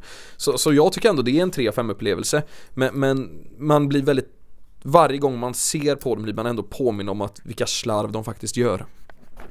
Det är ju här, alltså exakt, jag håller med dig 100% här för att fan tänk om man istället hade gjort Superman som en snubbe som började, jag menar med de här superkrafterna, alltså började liksom eh, eh, gränserna av eh, vad man kan göra börjar suddas ut, han börjar göra mer moraliska saker, alltså saker som är moraliskt tveksamma, han börjar snudda på gränsen till vad är okej och han börjar snudda på att han ser sig själv som någonting mer, alltså att han börjar bli någon form av galenskap eller alltså de här psykopatiska dragen som, vi, eller, som vissa kan få när de får väldigt, väldigt mycket uppmärksamhet. Eh, om, om man då kollar på tv-serien The Boys till exempel så är ju Homelander är ju en, en, en, eh, en version av Superman där han verkligen har gått crazy liksom. Eh, där han är en fullblodig psykopat. Men hade man gjort det lite mer här så hade man kanske köpt Batmans motiv lite grann. Nu är han ju inget as. Nu är han ju inte dum. Det är ju först i Justice League han, han, han, han får en liten psykos tillfälligt när han vaknar upp igen. Eh, och vi kan gå över till den då, Justice League som kom 2017 som då eh, blev ehm, en blandning av Zack Snyder och Josh Whedon film. Eh, det kom ju två versioner. För den första som Josh Whedon gjorde blev ju inte så omtyckt och sen kom Zack Snyder och gjorde en fyra timmars version som bara de här DC Comics eh, ultrafansen eh, orkar ta sig igenom. Eh, men den enda som verkar ha roligt i den här filmen det är ju Jason Momoa som spelar Aquaman. Han är ju så här, ja, jag spelar, han är ju den enda komiska karaktären i den här extremt mörka världen. Och han är den enda som tycker det är roligt att vara här. Och sen så får man ju reda på också då under eh, inspelningen av Justice League med Josh Whedon eh, hade ju börjat bete sig dåligt här både mot eh, Gal Gadot och han som spelade Flash och, och inte, han heter inte Robocop utan han heter Cyborg. Ehm, och ehm, Henry Cavill och Ben Affleck tyckte inte det var roligt att göra Justice League. Ingen förutom Jason Momoa tyckte det var roligt att göra Justice League. Ehm, och eh, det är väl egentligen bara eh, Jason Momoa som har velat vara kvar i det här universumet. Gal Gadot har ju fått göra sina solofilmer också men anyway, eh, det här är ju en ännu större katastrof för här blandar de in ännu mer aliens eh, det finns alldeles för mycket karaktärer med. Eh, Ezra Miller som The Flash eh, funkar väl okej men det, det håller ju inte hela vägen. Han har ju dessutom eh, håller på att sabba sin karriär just nu. Eh, så att han får vi kanske, eh, vi, eh, ska ju se, han får ju en egen film nu. Det, det kommer vara med, Michael Keaton kommer vara med som Batman igen bland annat. Och Ben Affleck. Så att det, det är ju en jävla röra just nu. Ehm, det, nej, Justice League, alltså ursäkta mig, men det här är eh, ungefär betygsmässigt samma nivå som Batman och Robin alltså. Total katastrof. Och alltså säga vad man vill om Zack Snyder, det visuella förr, alltså jag ser fortfarande Watchmen som en av mina absoluta favoritfilmer. Fantastiskt. Och även när han gjorde skitfilmer så var det fantastiskt snyggt. Eh, ta Sucker Punch, precis. Det är ju en, både en uppvisning i helvete vad snyggt det är och ljus, eh, musiken, han är jävligt duktig också på att blanda in folk som gör tolkningar av musik som lyfter och grejer. Men på Justice League, alltså det, är fan bland det fulaste jag har sett. Det är så, det är så plastigt, det är så, du ser CGI, det är bakgrunds, fan det, alltså, ingenting känns det känns verkligen som att det är bara massa jävla skärmar och så står de där som ett par muppar. Det, jag köper ingen scen alls nästan. Allting känns som, ja men ja, jag ser studion. Jag ser eh, skärmarna och allting. Det är så osäkt Schneider på något sätt. Jag fattar inte hur det har blivit så fel. När jag satt och såg den här filmen. Eh, det här är sista filmen jag kommer avsky idag. Eh, så tänkte jag efter 40 minuter så här, herregud. Det här är tre timmar av mitt liv jag inte kommer få tillbaks. För jag kan inte stänga av, jag måste se det här. Det här är ju historia fortfarande. Det är superhjältefilmer, jag ser det, det spelar ingen roll. Men tack vare den här filmen så har jag faktiskt slutat se vissa filmer. Jag är väldigt selektiv när jag går på eh, och tittar på en DC-film. Herre jävla vilken låg nivå det har alltså. Det är, det är skrämmande. Magnus, out. Nej, men, och precis då som eh, Batman och Robin eh, avslutade Schumachers eh, eh, lilla filmuniversum med Batman så blev ju det här på något sätt slutet för Zack Snyders DC Universe. Eh, alltså det, för Warner Bros ville ju ta upp konkurrensen med Marvel. De såg ju hur bra det gick för alla, Ma- alla Marvel superhjältefilmer och ville fort som fan bygga upp eh, en liknande Avengers. Eh, de, åkt, de, de tänkte att vi tar genvägen så vi vi gör Superman och sen kör vi eh, Superman vs Batman och sen kör vi Justice League liksom. Och så fick de in eh, Wonder Woman på något hörn där och sen kom Aquaman och sådär. Men eh, efter just den här ligen, så, eh, filmen så kände ju Warner Bros att nej, det håller inte. Det här är det här är för, för hop, hastat, det här är för dåligt, det här är, får för mycket kritik. Vi, vi, vi sätter punkt här och så tar vi det lugnt och gör var film för sig. Och de får vara, hör de ihop, alltså sen har vi Suicide Squad på det här också. Som, som också då Batman faktiskt dyker upp i, i Ben Affleck, eh, den första eh, Suicide-filmen. Eh, som också var extremt dålig. Eh, och alla filmer efter det här i DC Comics-universumet är ju liksom fristående och det kan finnas paralleller och ibland eh, hoppar de in och i varandras filmer som till exempel nu i Peacemaker eh, så är ju både Jason Momoa och Ezra Miller med I i, s- 15 i 15 sekunder i och för sig. Men anyway. Eh, Är det bra? det är och det är faktiskt, det är faktiskt bra. Helt plötsligt börjar DC Comics göra bra filmer. Vi får se om Aquaman Men 2 det, den till... här är ju bra för att den inte luktar DC. Den är ju någonting helt annat. Du, he, he, he, uh, Peacemaker. Den känns ju inte DC. Den känns så så kanske DC skulle satsa lite mer på vad? Alltså släppa in lite regissörer som kan göra den här sortens grejer. Och skådisar som inte behöver ta sig själv på så fullt allvar. För de kan inte det här med allvar. DC försöker ju vara de allvarliga medan Marvel är de som ändå lyckas vara allvarliga men de lyckas ju balansera det med att bli glättigt och mysigt och familjärt och allt det medan DC har gått all in för att bli mörka. Men de klarar inte det. Men när de, när de släpper in lite humor i det. Ja, som till exempel när de tog in James Gunn då för att göra uppfilmare- uppföljaren till Suicide Squad som också bara heter Suicide Squad för då, då blir det någon form av, nu börjar vi om. Eh, och, och, och han sätter sin take på det och man sitter de första 30 minuterna och tänker det här är ju helt jävla genialiskt. Eh, och det, det börjar bli någonting annat. Vi får se om, eh, det, vi, det här är sista gången vi ser Ben Affleck då i den kommande Flash-filmen. Eh, för nu kommer ju Batman tas över av någon annan. Visst är det så Fredrik och eh, här var ju också många som reagerade när det utannonserades. För det är ju problemet med eh, Pattinson det är ju att alla alltid kommer se Twilight när de ser honom men alltså, han egentligen har gjort en hel del schyssta filmer. Men jag, jag är ju samma sak, jag tänker också, ja visst nu får äntligen vampyren spela fladdermus. Eh, men han gör det faktiskt bra. Um, filmen regisseras av Matt Reeves och det här är den längsta Batman-filmen som någonsin har gjorts. Rätta mig om jag har fel, men är det inte typ två timmar och typ 57 minuter eller någonting? Det är jävligt långt. Uh, och det kommer vi in på sen. Uh, Robert Pattinson spelar ju då Batman, vi har Zoe Kravitz som spelar Catwoman. Vi har Paul Dano som spelar The Riddler. Vi har Colin Farrell som vi har nämnt tidigare som spelar en version av The Penguin. Som eh, vi får se om det är mer i eh, Florians Cup of Tea än eh, vad Danny, Danny DeVito gjorde. Sen har vi även Andy Serkins, Jeffrey Wright och John Turturro i intressanta roller. Och här hittar ju Batman tillbaka igen. Man, han får en egen identitet, Matt Reeves gör någonting eget med det, han bygger upp en egen värld och nu är det, det är mer fokus på gangstervärlden, det är mer fokus på detektivarbetet. Vi får se en Batman-take som vi inte har fått se tidigare. Han, han plockar fram någonting som, trots alla de här massa Batman-filmerna vi precis har gått igenom, så är det här faktiskt någonting nytt. Eh, fotot i den här filmen är ju magiskt och man bygger upp stämningen om att Ehm, för, för nu, när filmen tar vid så har ju han varit Batman i ungefär två år. Alla känner fortfarande inte till Batman men han verkligen sprider skräck omkring sig. Och när Matt Reeves har på sig den här Batman-dräkten så är han jävligt, Äh, förlåt, när Robert Pattinson har på sig Batman-dräkten så, så är han han, det, det är där han ska vara. Sen då Paul Dano som du nämnde Magnus. Mm eh, gör ju en helt ny take på The Riddler till skillnad då från eh, Jim Carreys innan där han var liksom totalt, eh, alltså det var ju ett skämt.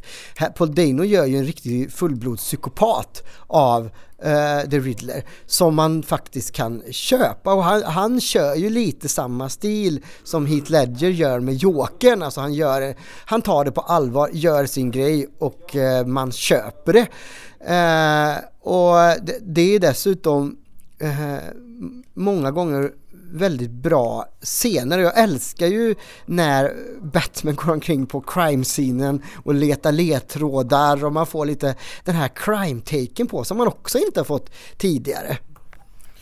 Nej men så är det ju och Batman är ju en detektiv i de gamla grejerna Det är ju lite det han har gjort Vilket lite har försvunnit med åren Mest när han har glidit in och slagits lite men nu är han ju faktiskt den den intelligenta detektiven och poliser tycker det är lite jobbigt men grejen är den, är man bäste vän med polischefen så, så löser det sig och polischefen vet då att, att Batman vill bara en sak och det är att göra det rätta för att få tag i de som ligger bakom det.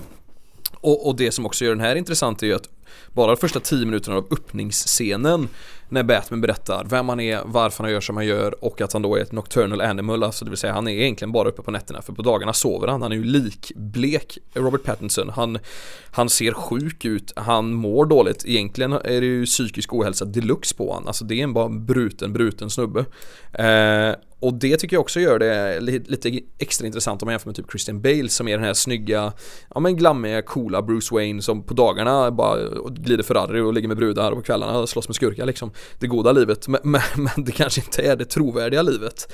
Eh, här är det ju mer, eh, ja men så, som när eh, Alfred då vill att han ska skriva på lite papper för det kommer lite revisorer liksom att Batman, han, han orkar inte riktigt det liksom. Han, han, han är liksom trött och bara liksom sliten och, och, och deprimerad. Alltså allting med den här nytaken på Batman när man går ännu mer liksom ner, ner på djupet och man vill göra det ännu grisigare gör ju att till en början när man liksom insåg att det skulle komma en ny Batman-film, då var det nästan som att man skulle byta logga på IFK Göteborg.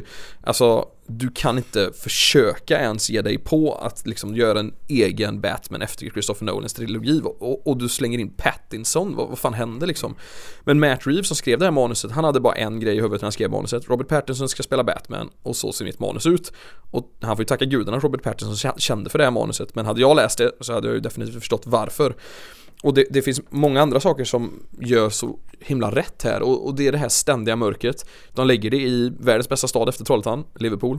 Så, så Liverpool får då spegla Gotham och det här gotiska och det gör det också ganska kul eftersom jag varit där väldigt mycket så, så känner man igen väldigt många platser som som inte minst när den här bilen kör in i det här rådhuset och, och allt det här och alla de här människorna står där och och också det att man ger sig på de här fläckfria föräldrarna eh, Mafa och, eh, nu har jag glömt vad pappan heter, men, men Bruce Waynes föräldrar helt enkelt. Att Thomas ja, Thomas Wayne, att, att man, eh, man gråzonar dem, de är inte heller fläckfria, perfekta människor, miljardärer som bara pumpar in pengar. De har också liksom brister, de blir mer grånyanserade, vilket är jävligt bra kan jag tycka. Man vill liksom inte ha det tydligt svart och vitt och det är fan, det är jävligt hälsosamt. Och sen också det här med, med vi lever i en tid och det är jävligt viktigt att man, man är mer inkluderande och så har vi Catwoman då, Selina Kyle som ville ha rollen, Zoe ville ju ha rollen redan när Dark Knight kom 2012 men då ansågs hon vara för urban. Eh, men nu fick hon den och tycker jag gör den bästa Catwoman till dags dato också. Jag tycker hon glänser i rollen fullständigt. Så, så alltså allt med den här, så har den här biljaktscenen, alltså hela den här jävla filmen tycker jag bara är, det är bara ett långt jävla mästerverk. Jag älskar den här filmen. Sen, sen kan jag liksom inte säga att ja, den är bättre än vissa filmer här och där, utan det enda jag vet i mitt huvud är att Batman Begins och Dark Knight är de bästa, men, men det är fortfarande en 5 av 5 film precis som Dark Knight Rises och jag, jag mår väldigt bra av den och är väldigt glad att den kom. Och väldigt, väldigt glad att vi fått två uppföljare. Så att eh, Batman är tillbaka starkare än någonsin och även om jag, men vi bara ska prata lite betyg här, så finns det fortfarande bara en enda Marvel-film som har fått 5 av 5 av mig och det är Avengers Infinity War. Men vi har ju fyra stycken DC-filmer som har fått 5 av 5. Men även om de då inte är typiska DC-filmer när man pratar om DC Universe men så är de ju ändå DC i och med att de tillhör Batman-comicsen. Eh, nej, nya Batman är fan otrolig. Nya Batman ja. Den, eh, en, eh, var jag ganska intresserad av på förhand för den eh, baserades ju lite på Earth One och ehm, eh, inte Years, jo Year Zero också va? Nej, eh, de, eh, de, nu ska vi se. Nu tänker jag fel. The Riddler, det var det min ingång var.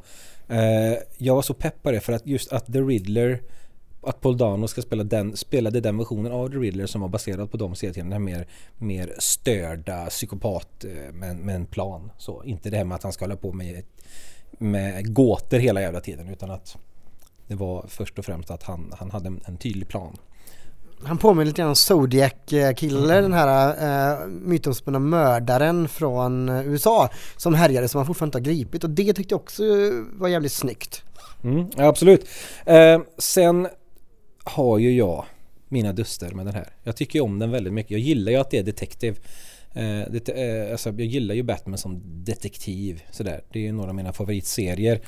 Eh, och det gillar jag. Och jag gillar att, det, att de har ett lägre tempo på det hela. Men det är också det som talar emot den för mig. För mig är detta som en film, en okej okay film. Men jag hade tyckt att det var kanske en femma till och med om du förlängt den med två timmar och gjort den till miniserie. Då hade jag varit där vilken dag som helst och bara fan vilket jävla gött upplägg. För som film tycker jag att den saknar den sak, det finns ingen sorts berg och dalbana eller svängning alls för mig. Den bara, den går rakt hela tiden. Den, det är bra hela tiden. Men jag, det händer liksom ingenting som får mig att, ah, det är inget sånt. Allting är så, det är bara och är, och är schysst. Så hade de gjort två timmar längre, gjort det till miniserie på en timme styck och låtit det puttra på i detta tempot då hade jag gillat det mycket. Men jag hade köpt det på något sätt för att miniserie, men det, ja, det, det ska du ju liksom plantera många frön. Du ska ge eh, backstories till saker och ting. Men här, jag tyckte aldrig det lyfte riktigt. Och då tycker jag ändå att filmen är väldigt bra. Men jag är långt ifrån en femma. Jag är en, en svag fyra. Jag var lite uttråkad stundtals när jag såg den. Och då tyckte jag ändå som sagt att den var bra. Men, eh, och sen tycker jag inte att Catwoman gör en bra hon är duktig men det är ingen bra porträttering av Catwoman tycker jag. Jag tycker att den eh, känns onödig för den här filmen. Då tycker jag de kan ha lagt mer tid på eh, eller, eller gjort den mer gjort, gjort den bättre istället eller lagt mer tid på pingvinen eller eh, John Turturos karaktär, alltså de här maffian. Jag tyckte inte riktigt att hon eh, passade in i den här filmen. Det kändes som att hade de tagit bort det då hade det varit en eh, kortare film som inte hade haft lika många utdragna moment i, min, eh, i mitt tycke. Fast jag ville gärna ha med Catwoman men jag skulle vilja ha en annan version av det. det mm, nej. Men jo, återigen. Hade min tv-serie blivit gjord då? Då tror jag att hon hade kunnat passa bättre in. För då hade de kunnat gett henne ett annat ark, ett längre story ark och gett henne lite mer betydelse. Jag tyckte inte att det höll riktigt där. Florian vill ha micken här. Jag försöker hela tiden hitta på nya saker att säga bara för att reta upp honom där borta. Nej då, här kommer den Nej men ja, jag tycker en grej bara måste flikas in och som är så jävla skön. Det är när, när man är där inne i maffiarummet, där Don Turturro och gänget, de spelar biljard och dricker whisky och snackar och så är det någon som säger så här Fan gubbar, tänk han som uppfann eh, bollen han måste ju vara så jävla rik alltså. Och det, det är ju så dumt men det är ju så genialiskt roligt sagt. ja, absolut.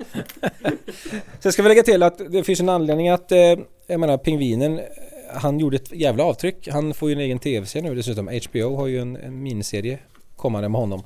Eh, men eh, fan undrar om inte Ah, jag sitter, nej inte Danny Vito. Jag, jag, jag, kan inte släppa den här filmen. Jag, jag bara, för det är, så, det är så jobbigt på något sätt att känna att man tycker någonting är helt på rätt väg. De har valt helt rätt ingångar.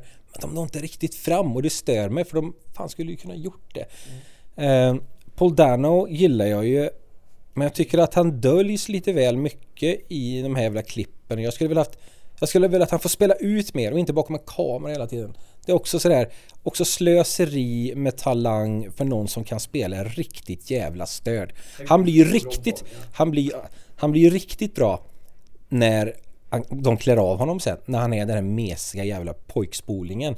Där tycker jag att det ser du liksom eh, den versionen. Men jag skulle vilja sett mer av den här han, bakom masken-versionen. Men den är, jag tycker den är för bortslarvad i genom telefoner och kameror och skit. Um, ja, det är lite synd. Jag, jag tänker att jag, jag, jag fortsätter där på ditt Catwoman-spår lite grann. Jag tycker inte ens hon borde heta Catwoman, hon borde heta Motorcycle eh, Girl. Eller eh, eh, Angry Student eller någonting.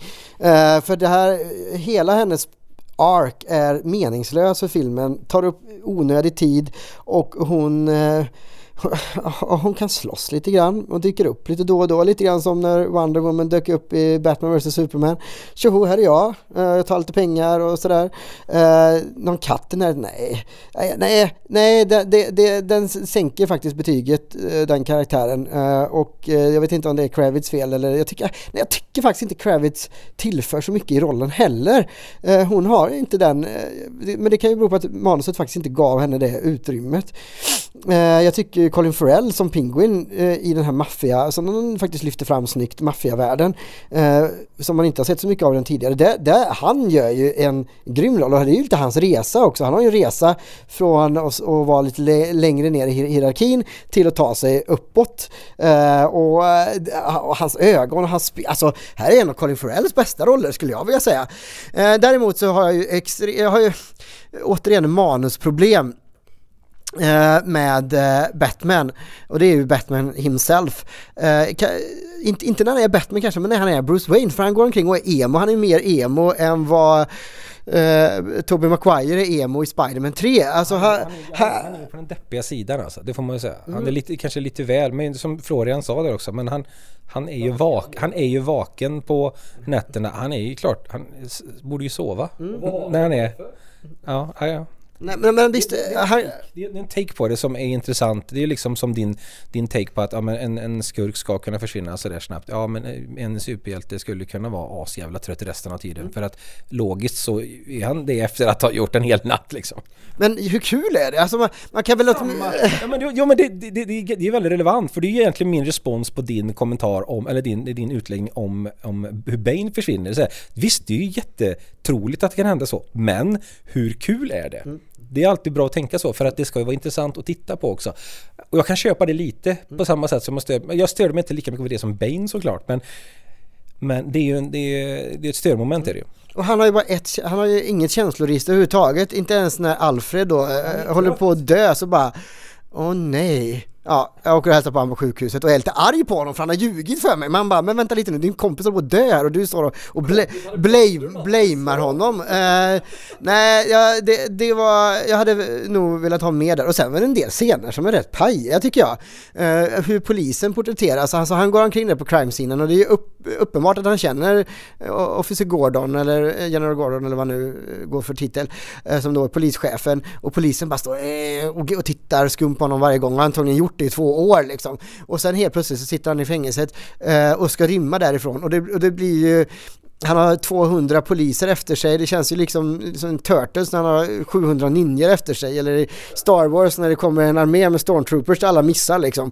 Uh, och, man, och så springer han där i trappuppgången och man bara nah, vänta lite nu, det här köper jag inte riktigt. Och sen alltså allvarligt talat, det här är Batmans, läng- det är den längsta Batman-filmen, kanske den längsta Superman, äh, superhjältefilmen. Och det hade den inte behövt att vara för filmen tog slut när de faktiskt då, eh, spoiler alert, griper eh, The Riddler och sen han bara och, och det är verkligen som man hånar publiken bara, ni, ni tror att det är över nu? Nej, det kommer en halvtimme till med helt eh, namnlösa personer i, i, i, eh, i, som ser ut likadana ska slåss mot dig och sen ska ni drunkna också. Så ni får en halvtimme till här som är helt meningslös som vi vet att Batman kommer klara. Och man bara, nej, nej, nej, varför gör ni så här?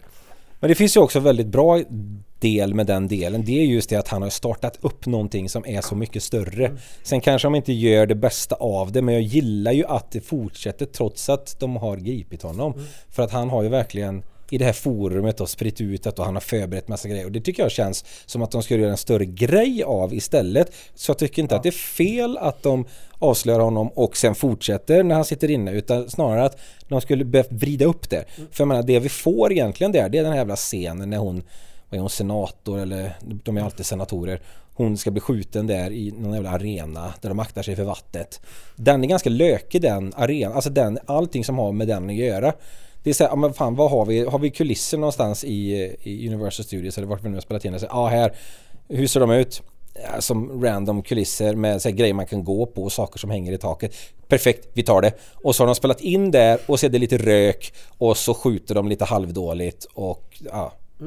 Och massa vatten då. Så de är absolut i Universal Studios.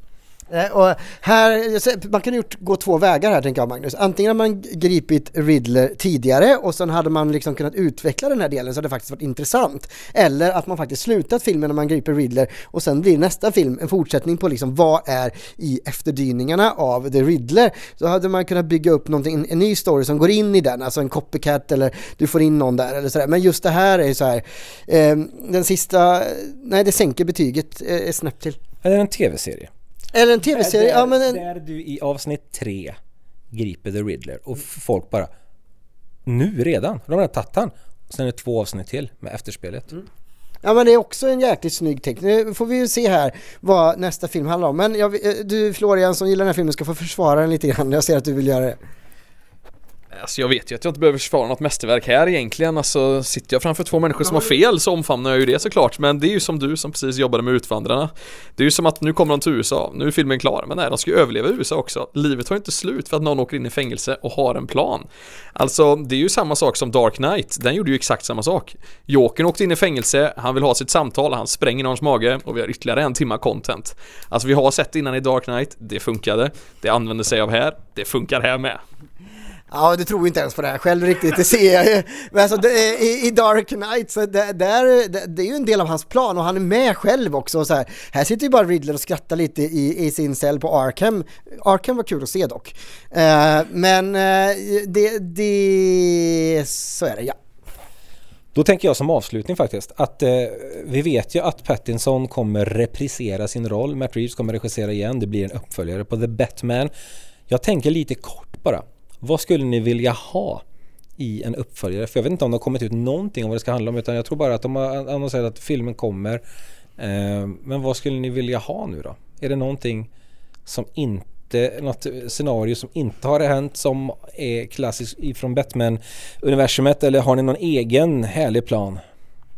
Ja, jag skulle ju vilja se Christian Bale kommer tillbaka. Nej, jag skulle inte vilja. Eh, jag skulle säga en, en, en kortare och mer eh, eff- effektivt berättad film och en skurk som vi faktiskt inte har sett förut. Någon som eh, finns i comicsen men som man plockar upp och, och som till exempel The Wizard som vi inleder med. Nu sluter vi cirkeln här, snyggt Magnus.